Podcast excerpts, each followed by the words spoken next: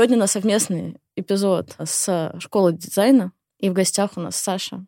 Саша, расскажите, пожалуйста, о себе немножко. А, меня зовут Александра Першеева. Я э, являюсь академическим руководителем программы «Современное искусство» в школе дизайна и стараюсь как можно лучше организовать работу разных наших профилей, э, тех, которые связаны с практиками современного искусства, с саунд-артом и саунд-дизайном, метавселенными и, конечно, с профилем «Экранное искусство», который в силу биографических причин э, для меня такой самый родной, потому что в свое время я тоже заканчивала а, образование кинематографическое, вот, и поэтому сюда а, с наибольшей экспертизой могу обращать свой взгляд. Сегодня мы, собственно, про это экранное искусство и поговорим, про видеоарт, про кино, про авторское кино, в чем разница и, собственно, как этому научиться, и что с этим всем чудом делать. Первый вопрос справедливый. все таки э, что же такое видеоарт, авторское кино, и чем они между собой отличаются? Да, это очень хороший вопрос, э, который правильно задавать, и я бы сказала, что его задают э, примерно с годов 1970-х. Э, и до сих пор ответа нет? А, ответ есть. А, видите ли, в чем дело? Ответ а, с самого начала был. Другое дело, что он меняется. А, знаете, как Лао Цзи, сказанное словами «дао» не есть окончательное «дао». Так и здесь. Если мы определяем четко, что такое видеоарт и в чем его отличие от кино, то, скорее всего, это не окончательный ответ на вопрос. Это то, что мы постоянно а, перепридумываем, переосмысляем, анализируем или переизобретаем. А, потому что в школе дизайна мы ведь готовим в первую очередь практиков, а, то есть тех людей, которые своими руками меняют ландшафт современного искусства. Ну а мы, теоретики, уже смотрим на это с некоторой дистанции и пытаемся уследить за тем, как вот эти изменения происходят. Так вот, а, в 70-х годах все было просто. Когда видеоарт а, впервые а, появляется на выставках, на фестивалях, то понятно, что это такое. Это то, что было снято на видеокамеру и показывается с видеомагнитофона.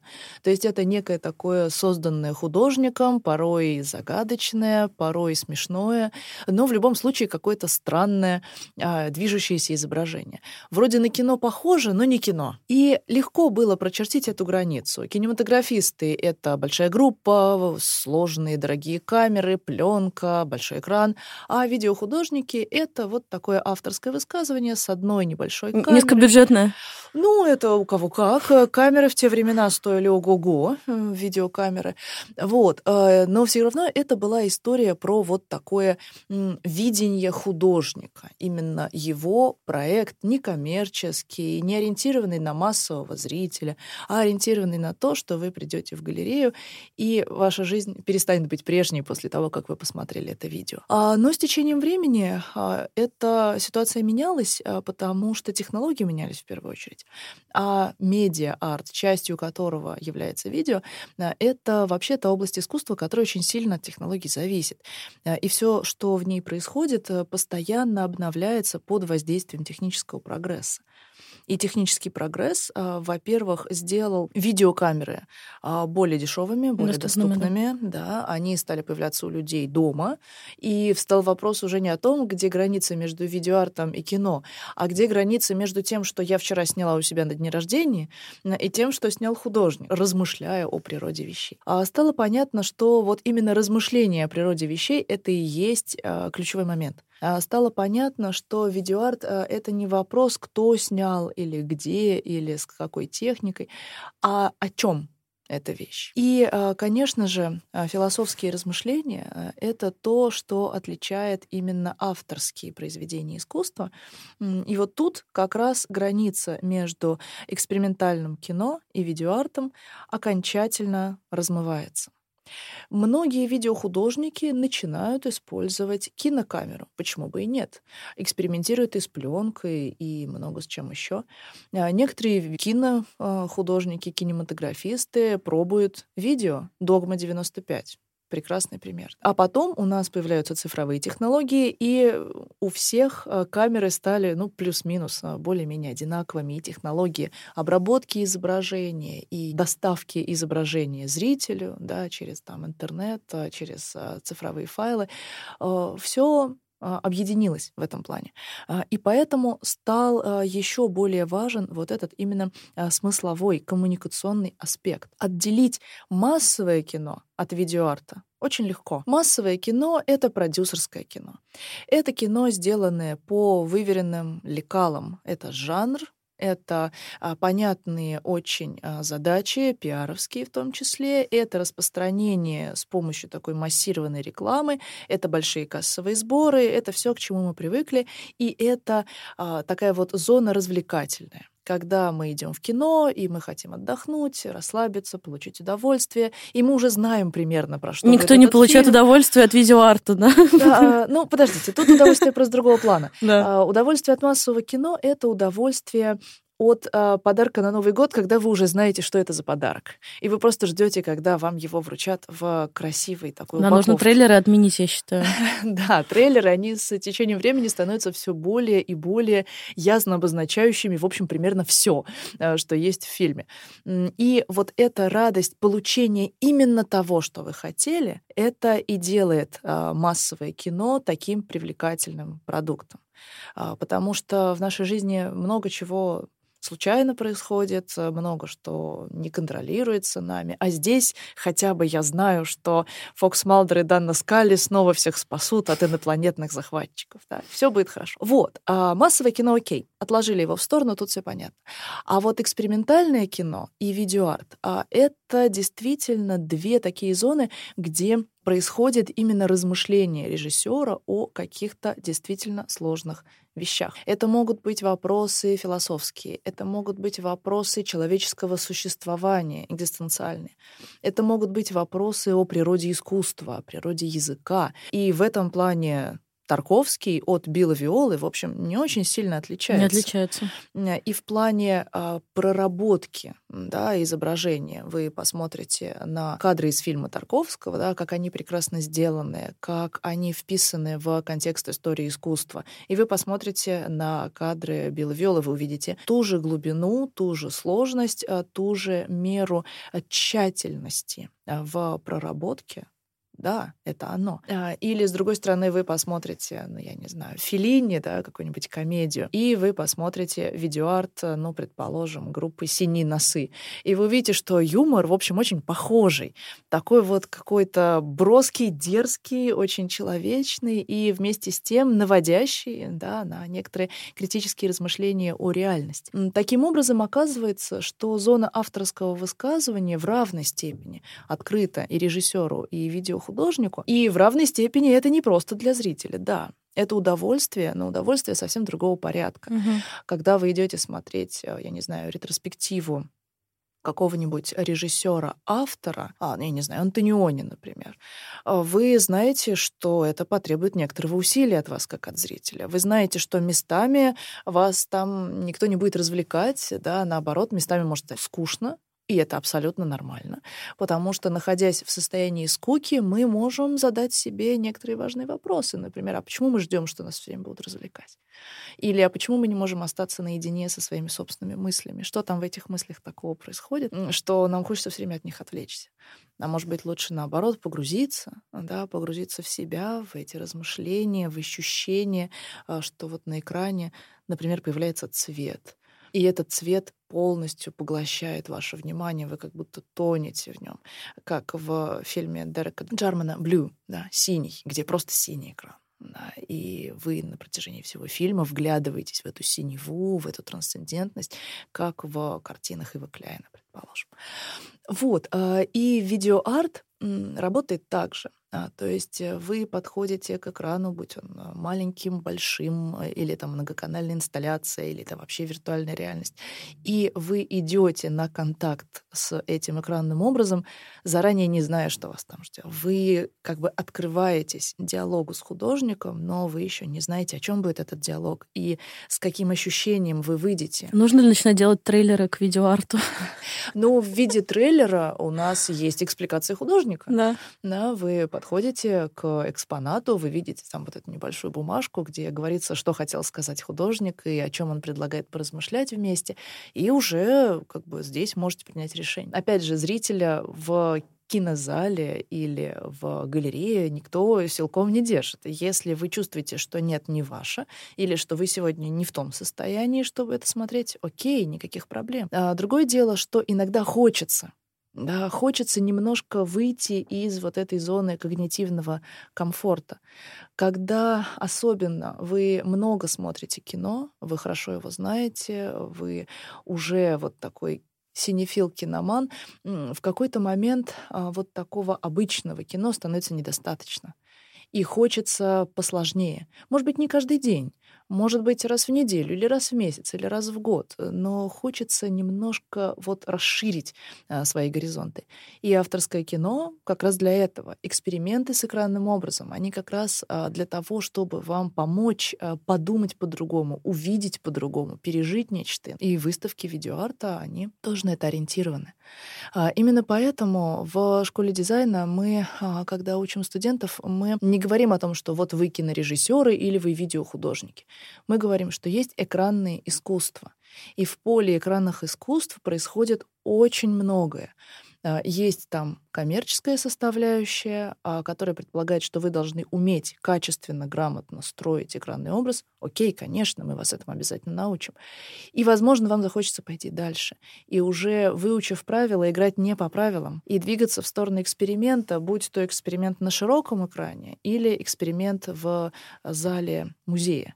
Отлично. Это то, что нас больше всего интересует. Это те дипломы, которые мы со студентами а, прорабатываем очень тщательно, и то, что потом как раз-таки выходит либо на фестивале экспериментального кино, либо а, вот в музейные залы. Собственно, мы пришли к выводу, что какой-то ярлык очень сложно повесить на произведение, потому что это можно назвать не только видеоартом, кино, авторским кино, но также скульптурой, перформансом, инсталляцией. То есть, не знаю, вот, например, ну, вот первое, что приходит в голову, что сложно к какому-то медиуму конкретному отнести, да, у Гржановского. Это в итоге что был-то? Ой, да, у Хржановского это была огромная провокация.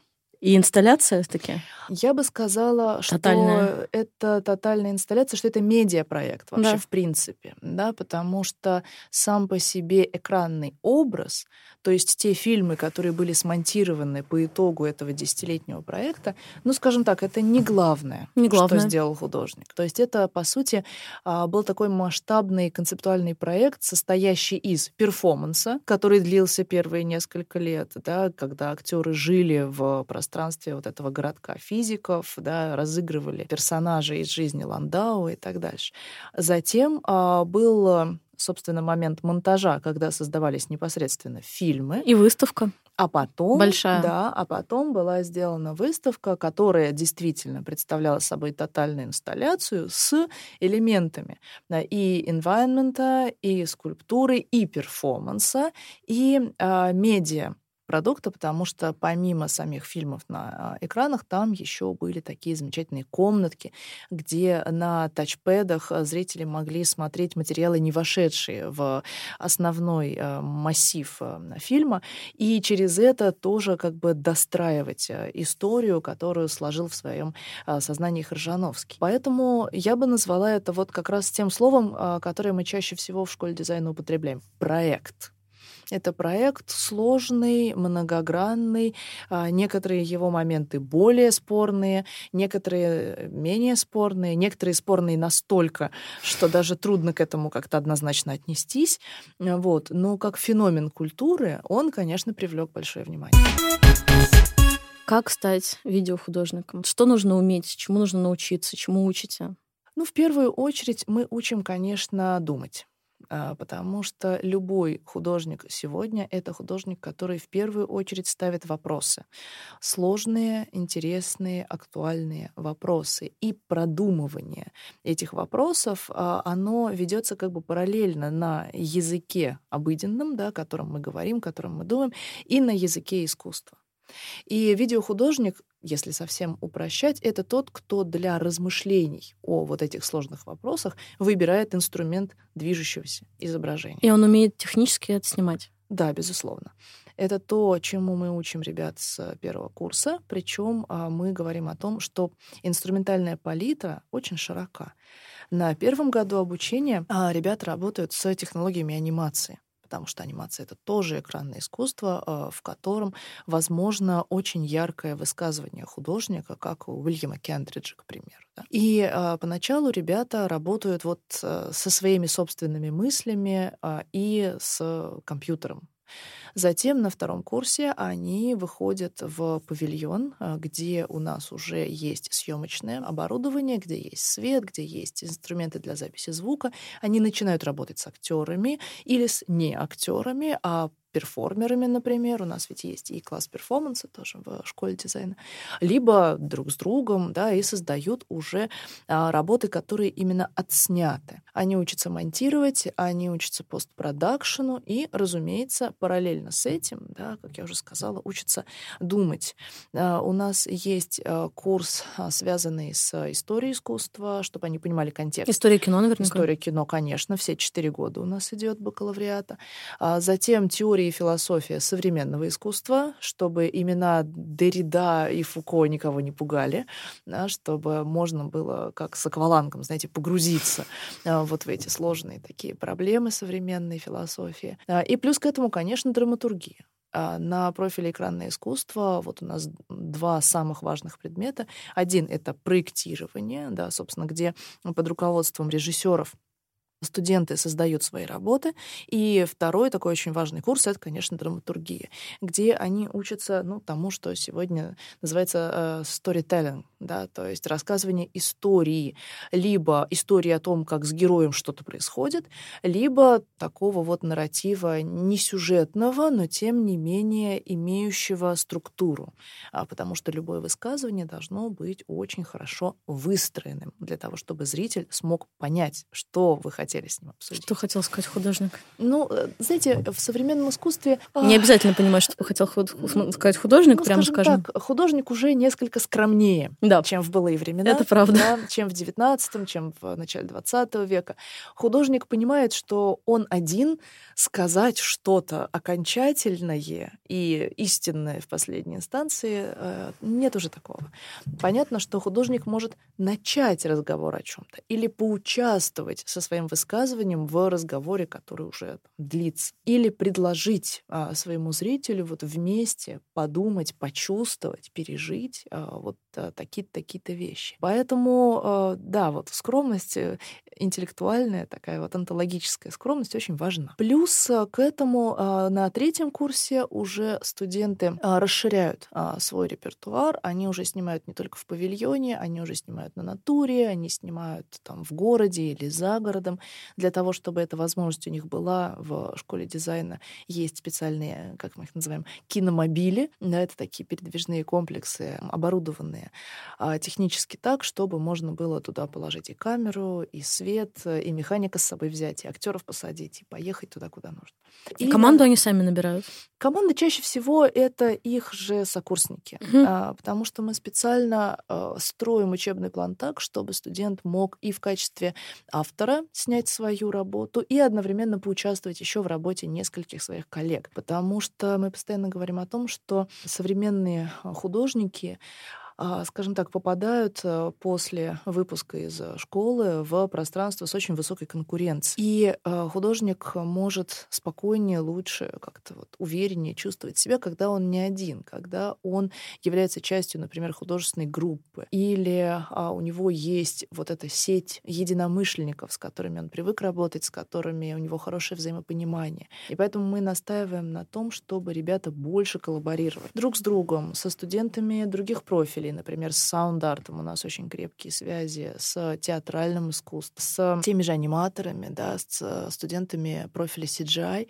А, и таким образом а, возникают целые такие творческие сильные группировки. А, и, конечно, вот э, у таких боевых единиц гораздо больше шансов на, нашем, в общем, непростом таком арт-рынке, потому что они уже могут действовать сообща и друг друга поддерживать. И на третьем курсе уже э, формируются вот эти связи. А ребята делают э, в течение года два таких уже завершенных, сильных, короткометражных произведения.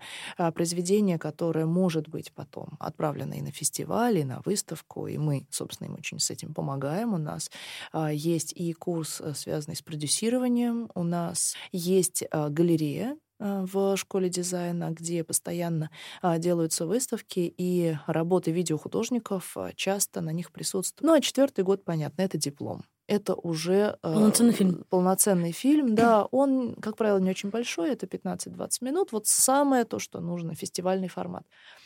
И, конечно, кураторы а, и все преподаватели помогают студентам с продвижением их работ. В прошлом году у нас а, была такая большая а, история успеха, связанная с тем, что один из наших студентов, Савелий Асадчий, принял участие со своим фильмом в программе Московского международного кинофестиваля. Вот. И прям не просто на большом, а на очень большом экране была показана его работа, и он получил освещение в СМИ, и как бы школа дизайна об этом писала, и другие средства средства массовой информации об этом писали. И, конечно, для нас это показатель того, что все работает. К слову о сложном арт-рынке, очень э, волнует. Несколько раз я получала вопрос, можно ли продавать видео. Какие карьерные возможности после и способы монетизации? Конечно, продавать видео не так просто, как, например, живопись. Живопись, э, фигуративное искусство — это то, что понятным образом монетизируется. Это яркая, большая, красивая вещь, которую хорошо разместить где-то там, предположим, на стене в офисе.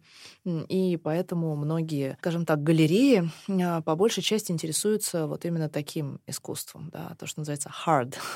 а, да, а наше искусство, оно скорее soft, э, да, это движущиеся изображения, это изображение, которое требует э, специальной э, техники для показа, как минимум это должен быть экран. Поэтому, а, конечно, видеоарт э, — это история а, больше про ценителей, да, про тех, кто заинтересован именно в этом художнике и в его работе. Такие а, ценители есть. Есть. Да, например, мы знаем, что галерея «Триумф» а, очень поддерживает художников, особенно видеохудожников молодых. Основной покупатель может быть не частное лицо, а юридическое, это может быть музей.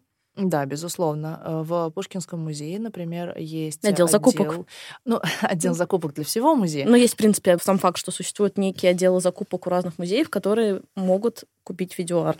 Да, конечно. Отдел закупок есть у любого музея. Просто у Пушкинского музея еще есть отдел новых медиа. Угу. И там работают эксперты, которые как раз прекрасно разбираются именно в поле видеоарта и с которыми у нас а, хорошие контакты. А, мы регулярно приглашаем их как раз в нашу галерею на разные мероприятия. Буквально этой осенью у нас была выставка, которая была как раз посвящена именно экранным искусствам. И мы пока показывали отечественный видеоарт, делая акцент на преемственности поколений. Она называлась «Экранное искусство. А, перекличка». А, и, собственно, перекличка была в том, что мы показывали параллели между работами видеохудожников, таких вот прям пионеров отечественного видеоарта из 80-х и а, молодых художников. И таким образом показывали, что технологии меняются, а, меняются акценты, да, но некоторые ключевые вопросы, вопросы, связанные с идентичностью, вопросы, связанные с отысканием места в мире, места в обществе, они остаются неизменными, и поэтому вот как раз такой диалог между поколениями возможен. Угу. И в том числе сотрудники Пушкинского музея приходили на эту выставку. У э, нас были с ними и обсуждения, и контакты. И вполне могу себе представить ситуацию, что через какое-то время э, в коллекции Пушкинского окажутся в том числе работы наших студентов. Работы наших преподавателей там уже есть. Александра Метлянская, Александр Шабуров это те видеохудожники, работы которых регулярно оказываются и на выставках в Пушкинском, и этих преподавателей приглашают на разные мероприятия, потому что они вот такие прям мощные, а, мощные специалисты в своей области. Такой технический вопрос. Когда ты покупаешь картину, тебе понятно, тебе привозят картину. Когда ты покупаешь видеоработу, что тебе дают флешку или а, флешку с, с ограниченным количеством показов а, в месяц? Или вот что это, на каком носителе это происходит? Ну, флешка это маловато будет, угу. да, дают все-таки жесткий диск. А, плюс э, идет э, текст, заверяющий, что вы являетесь владельцем этого произведения. Где прописано право на воспроизведение определенное количество раз или нет? Там не про количество раз. Это не кинокопия. Угу.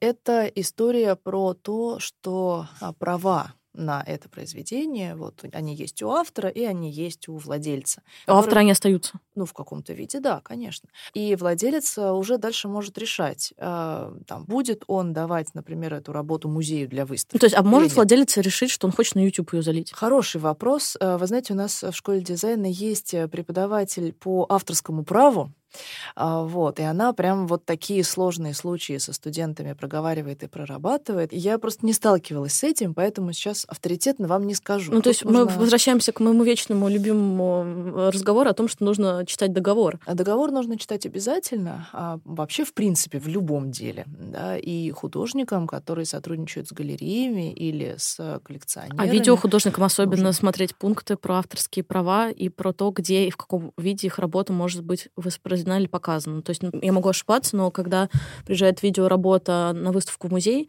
у нее тоже заложено какое количество раз. В договоре прям прописано, в каком пространстве она будет экспонироваться, потому что это очень важно. Не только сама работа, а как она будет показана. И сколько раз она может быть, длительность э, воспроизведения. Ну, длительность воспроизведения связана с длительностью самой выставки. Тут как раз все очень просто.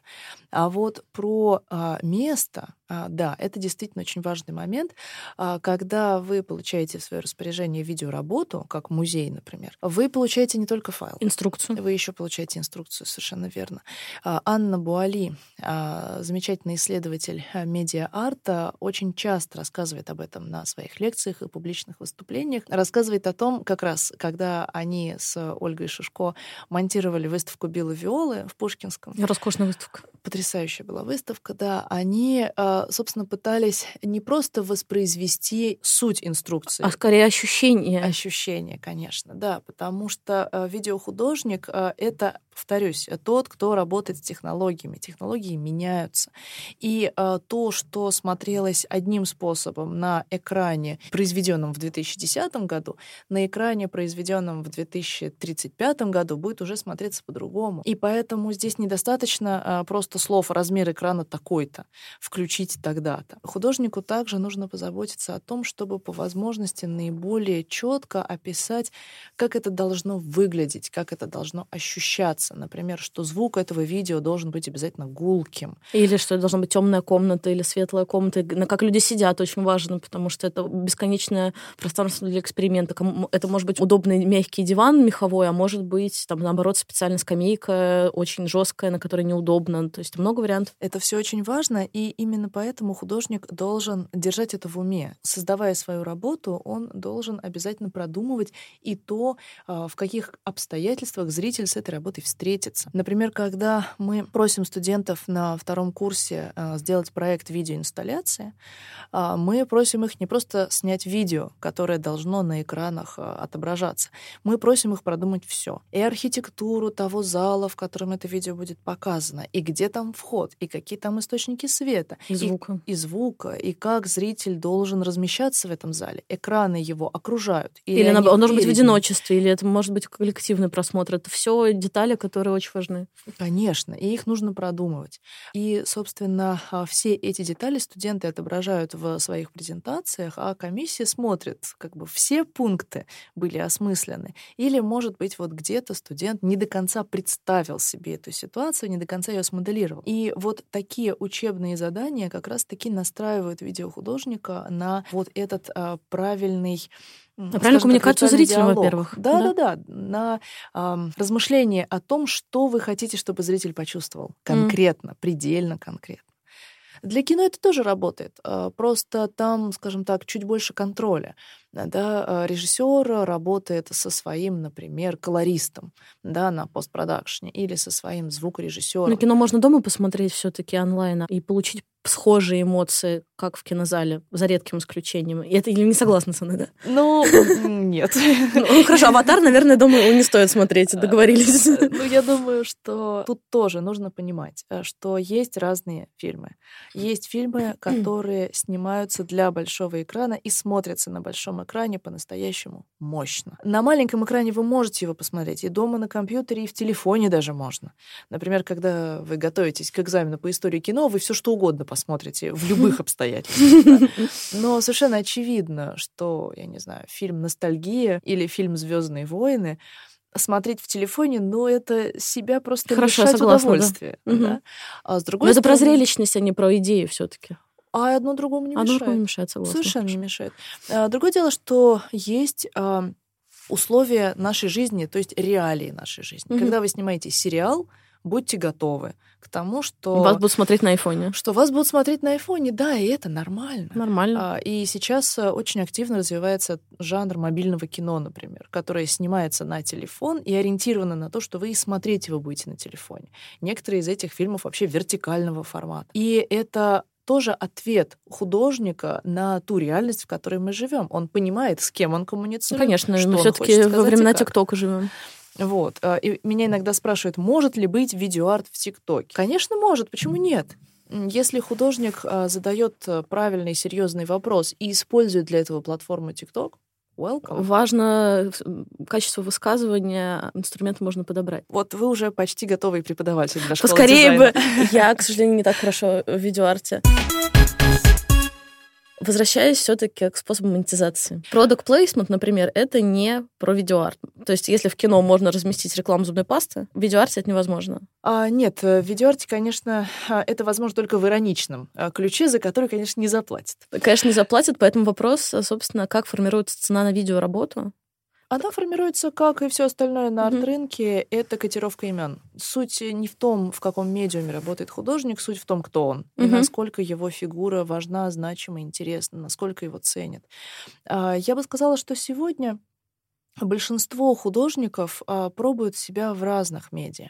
И опять же, это Ну и нормально рекламу иногда пойти снять э, или Ну, какой-то можно, коммерческий и- проект взять. можно клип. Да? Да, а, у нас, например, на втором году обучения студенты как раз снимают клипы. Они снимают документальные проекты. Ну и сразу в топ, может быть ли реклама или клип быть искусством? Потому что я считаю, что вполне. Ну, смотрите, а, что мы понимаем под искусством? Если мы понимаем под искусством хорошо сделанный проект С высказыванием. С высказыванием, а, то да. А другое дело, что не надо путать цели и э, средства выражения. Когда продукт коммерческий, его цель коммерческая, что-то продать. Но что-то коммерческое может быть искусством, тем не менее. То есть от того, что работа художника стоит дорого, это совершенно не умаляет его художественного высказывания. Повторюсь, вы сейчас смешиваете два момента. А Дэмиан Хёрст не продает вам бриллианты, когда делает бриллиантовый череп. Мгм. Он создает высказывание о том, как наш мир погряз в алчности и коррупции. Безусловно. Дэмиан Хёрст не снимает рекламу для ювелирного дома. Да? У него задача свою идею преподнести. И мы, э, понимая, насколько эта идея актуальна и как это круто, готовы отдать Дэмиану Хёрсту кучу денег за его и череп, и за его живопись, и инсталляцию с таблетками. Ну, чтобы быть причастным к некому проблем. высказыванию, которое важно в историческом контексте. Совершенно верно. И это вопрос именно монетизации искусства. Это не вопрос а, коммерции в смысле продажи чего-то еще средствами искусства. Также и продукт плейсмент в кино. а, Его ставят для того, чтобы продать зубную пасту, а Мгм. не идею тленности бытия. Да? А, вот, поэтому видеохудожник, а, да, он ищет, а, конечно же, ресурсы для того, чтобы сделать а, свой проект. Вот что, собственно, что за ресурсы? Гранты? Гранты, конечно, это гранты, это, опять же, а, может быть э, реализовано через взаимодействие с галереями. Предположим, когда а, идет а, проект вроде открытых студий, например, на винзаводе, где есть некоторый бюджет, который художник осваивает. И этот бюджет может быть освоен а, через покупку инструментов, там, не знаю, холстов, а, красок, бисера или еще чего-то, может быть освоено как бюджет на съемку видео. И гранты есть отечественные, гранты есть зарубежные, есть меценаты, которым просто интересно искусство, да, вот, например, Евгений Гранильщиков, он такой очень востребованный молодой э, видеохудожник, и часто бывает, что э, исследователям или коллекционерам интересно а, да, инвестировать в его работу, сделать так, чтобы эта работа возникла. Плюс к этому, конечно, всегда а, художник может э, подумать о том, чтобы пойти в резиденцию да, где тоже есть а, и инструменты, и возможности, иногда бюджет для того, чтобы а, создать а, то или иное высказывание. А, Ну или просто пойти к продюсерам. Вот, собственно, это справедливый вопрос, потому что кино — это дело дорогое и гораздо дороже, чем живопись. Нужен ли продюсер видеохудожник? Продюсер — это человек, э, который помогает э, проекту сбыться я бы сказала, что никогда не повредит. А другое дело, что с продюсером нужно очень а, грамотно выстраивать отношения, и а, хорошо, чтобы продюсер был именно соратником, единомышленником, а не просто человеком, который говорит, ой, вот это зрителям не понравится. Да? А, и продюсеры — это тоже те, кого нужно готовить. Это тоже очень серьезная профессия. Продюсер нужен в кино, очевидно. Нужен ли продюсер э, современному художнику? Это, конечно, у нас не такая устоявшаяся схема взаимодействия рабочая. Но в то же время, если посмотреть на международный контекст, э, очень многие проекты в сфере современного искусства имеют продюсеров, а, потому что ну, как бы художнику хорошо фокусироваться на концептуальных вопросах, а вопрос о том, где, как, что достать, э, как с кем договориться, хорошо, когда можно кому-то доверить этот процесс. А, из наших а, студентов, а, которые учатся на профиле экрана искусства, некоторые довольно уверенно, кстати говоря, чувствуют себя в роли продюсеров. Помните, недавно я говорила о том, что формируются такие команды, когда идет работа над проектом, и кто-то вот уже нашел себя именно как человека, который может устроить, договориться, спланировать, который может режиссера там в трудную минуту поддержать, посоветовать, да, и чем более продюсер компетентен, чем лучше он понимает, что такое искусство, тем больше шансов у проекта на успех. И а, здесь, э, мне кажется, можно вообще не выстраивать границу между видеоартом и авторским кино, а, потому что и то, и другое имеет большой потенциал, и то, и другое а, в поле а, современной культуры очень важно. А, и поэтому, конечно, хотелось бы, чтобы продюсеры больше внимания уделяли этому полю. Вопрос такой.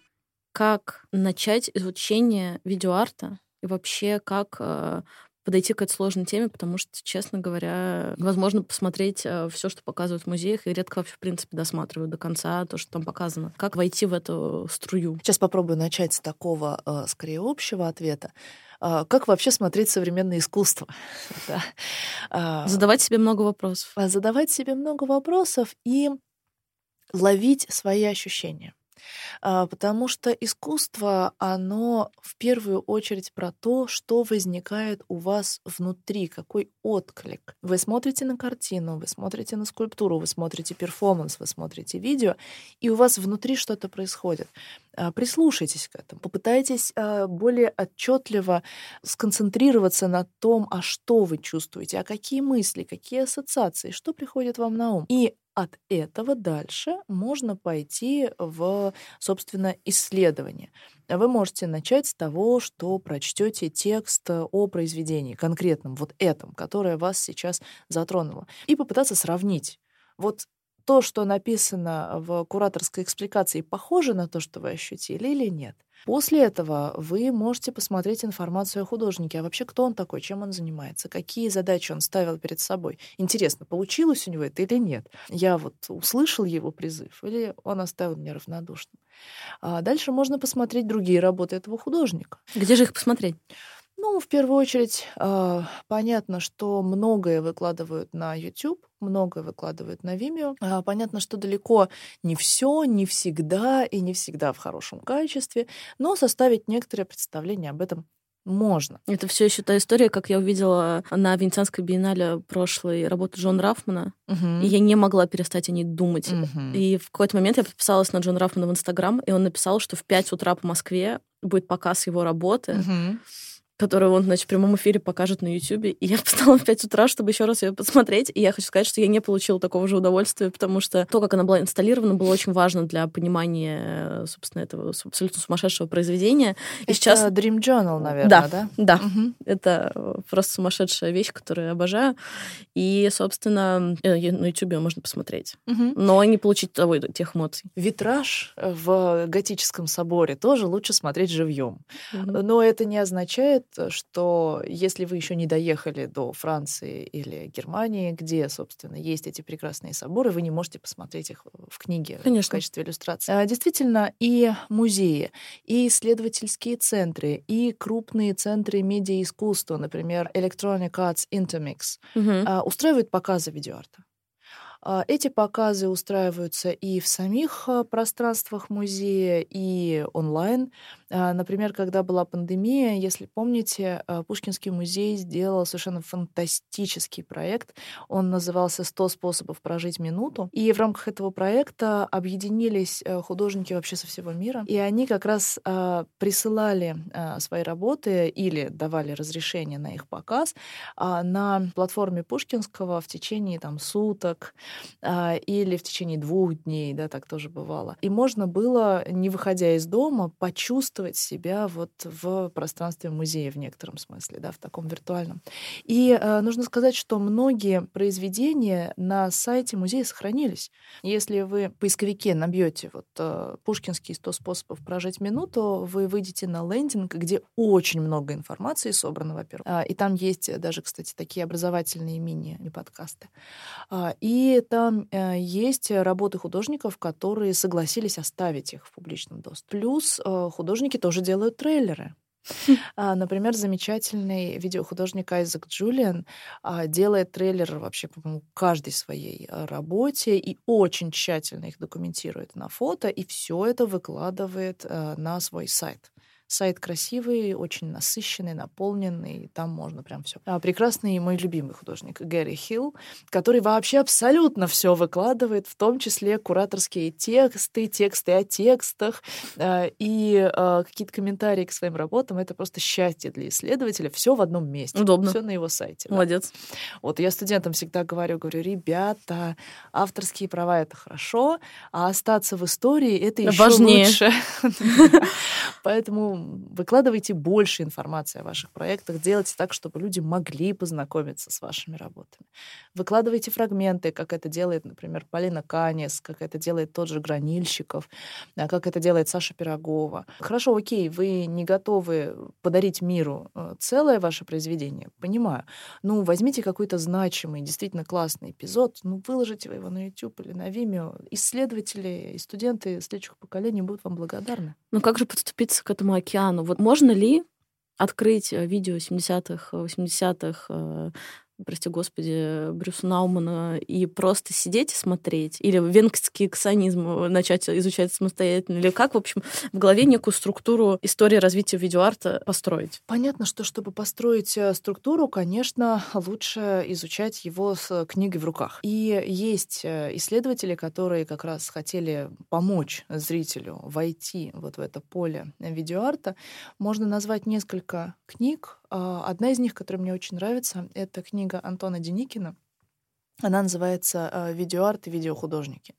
Она в открытом доступе в сети, не очень большая, написанная очень разумным человеческим языком, и там а, можно прям пройтись по тем произведениям, которые Деникин анализирует, посмотреть их вместе с ним, грубо говоря, и после этого уже двигаться дальше в свободном плавании, уже будучи сориентированным. А если говорить о российском контексте, то у нас есть замечательная работа Антонио Джеузе «История отечественного видеоарта». А если говорить о контексте мировом, то есть э, книга Барбары Лондон, которая недавно была издана. Она называется «50 лет видеоарта». Она пока только на английском, вот. Э, но она есть э, в продаже а, в России, и это, конечно, потрясающая работа, потому что Барбара Лондон была вообще не просто человеком, который стоял у истоков. Она была тем человеком, благодаря которому в первом музее появился первый видеоарт. А, она суперкуратор, который знает всех, знает все. И эта книга, она немножко такая ностальгическая, потому что она рассказывает, как они с Пайком там вместе ходили к Рокфеллеру и что-то такое там Мы говорим про Намджум Пайка. Да-да-да, про 60-е. А, вот, и как Билл Виола свои первые работы там не мог пристроить, и как это было круто. Это то, что я буду сегодня читать, явно. Это, это великая вещь, да, очень важная. А еще есть такая... Достаточно ли просто очень много смотреть? Смотреть осознанно, давайте так. А, смотреть, э, конечно, надо всегда. А, и если вы синефил, с этим проблем нет. А, смотрите больше. Но даже синефилам очень сложно, прошу прощения, смотреть видеоарт до конца. Это очень странное действие. Не всегда оно может погружать кого-то, но все-таки угу. вот этот элемент скуки угу. в видеоарте гораздо более чувствуется, чем в кино. Мы тут сложнее согласиться. Я очень редко э, вижу, когда люди досматривают видеоарт. Они заходят, они чувствуют э, эту эмоцию. Может быть, сидят минуту для порядка. Для порядка, да, чтобы не так, чтобы не стыдно было, чтобы смотрители зло не посмотрели. Но глобально очень мало людей э, тратит свое время. И вот это еще момент, что заходишь в комнату, не знаешь, какого момента он начался. Uh-huh. Но если все-таки вот хочется как-то в этом разобраться, это удивительный мир на самом деле, другой. Давайте так. Художники все про это знают. Они знают. Они за... Художники зайдете... знают, что вы не смотрите в их видео. Ну, в общем, да. Художники, они же тоже люди. Они тоже прекрасно все понимают. И а, они создают работы, которые, в общем, довольно открыты для разных зрителей. А, знаете, есть такое понятие «большая культура». Это а, имеется в виду произведение, где очень много слоев, уровней. И вы можете взять то, что вы хотите то, насколько у вас вот сейчас есть э, сил, да, это взять. Условно говоря, в Анне Карениной можно там взять историю о женщине, у которой жизнь не сложилась, можно взять оттуда э, информацию о российском обществе того времени, можно взять оттуда сложные там философские контексты, можно взять оттуда сложнейшие приемы языка и повествования, можно взять очень много разных вещей. И именно поэтому это такая большая, обнимающая всех культура. Приди, возьми, пожалуйста, тут все есть. Также видеоарт. Вы так мельком взглянули и что-то почувствовали. Отлично у вас э, есть э, желание погрузиться, вы пробудете две минуты, пять минут, десять минут, вы получите больше. Прекрасно. Вы посмотрите это видео от начала до конца 10 раз, и оно изменит вашу жизнь. Великолепно. Видеохудожник, понимаете, это не, не школьный учитель, который с указкой стоит и э, требует, чтобы вы вот от А до Я. Да? А видеохудожник — это человек, а, который предлагает свою идею, свою эмоцию, свое видение. Он предлагает диалог? Да, а вы вправе отозваться и сказать два слова или вступить с ним, с ним в диалог на всю жизнь. Или отказаться. Или отказаться, да, пожалуйста, welcome. Что делать людям и что можно посоветовать людям, которые хотят заниматься видеоартом? Ну, в первую очередь, а, снимать. Конечно, снимать. Причем снимать больше, разного. Это к вопросу о серийности. Да, к вопросу о серийности. Это то, что Антонио Джеуза как раз очень любит подчеркивать в своих лекциях, что когда у вас появилась хорошая идея, или даже средняя идея, неважно, пробуйте. Снимите, опираясь на эту идею, одну зарисовку, вторую, третью, пятую, исчерпайте эту идею до конца. Потом отберете то, что лучше получилось. Или скажете, нет, ничего не получилось, пойду сниму что-то еще. Это хорошо, это нормально. Надо делать больше. А, в школе дизайна а, мы, так же, как и во всей вышке, проводим просмотры сессионные четыре раза в год. А те, кто учится в Авгеке, впадают в транс, э, когда я им это говорю, потому что как? Четыре произведения за год снять? Это же нереально. Реально. Абсолютно реально, если это а, небольшие работы, если это экспериментальные работы, как а, у студентов первого, второго курса, а, снять за два месяца, за три месяца, вполне.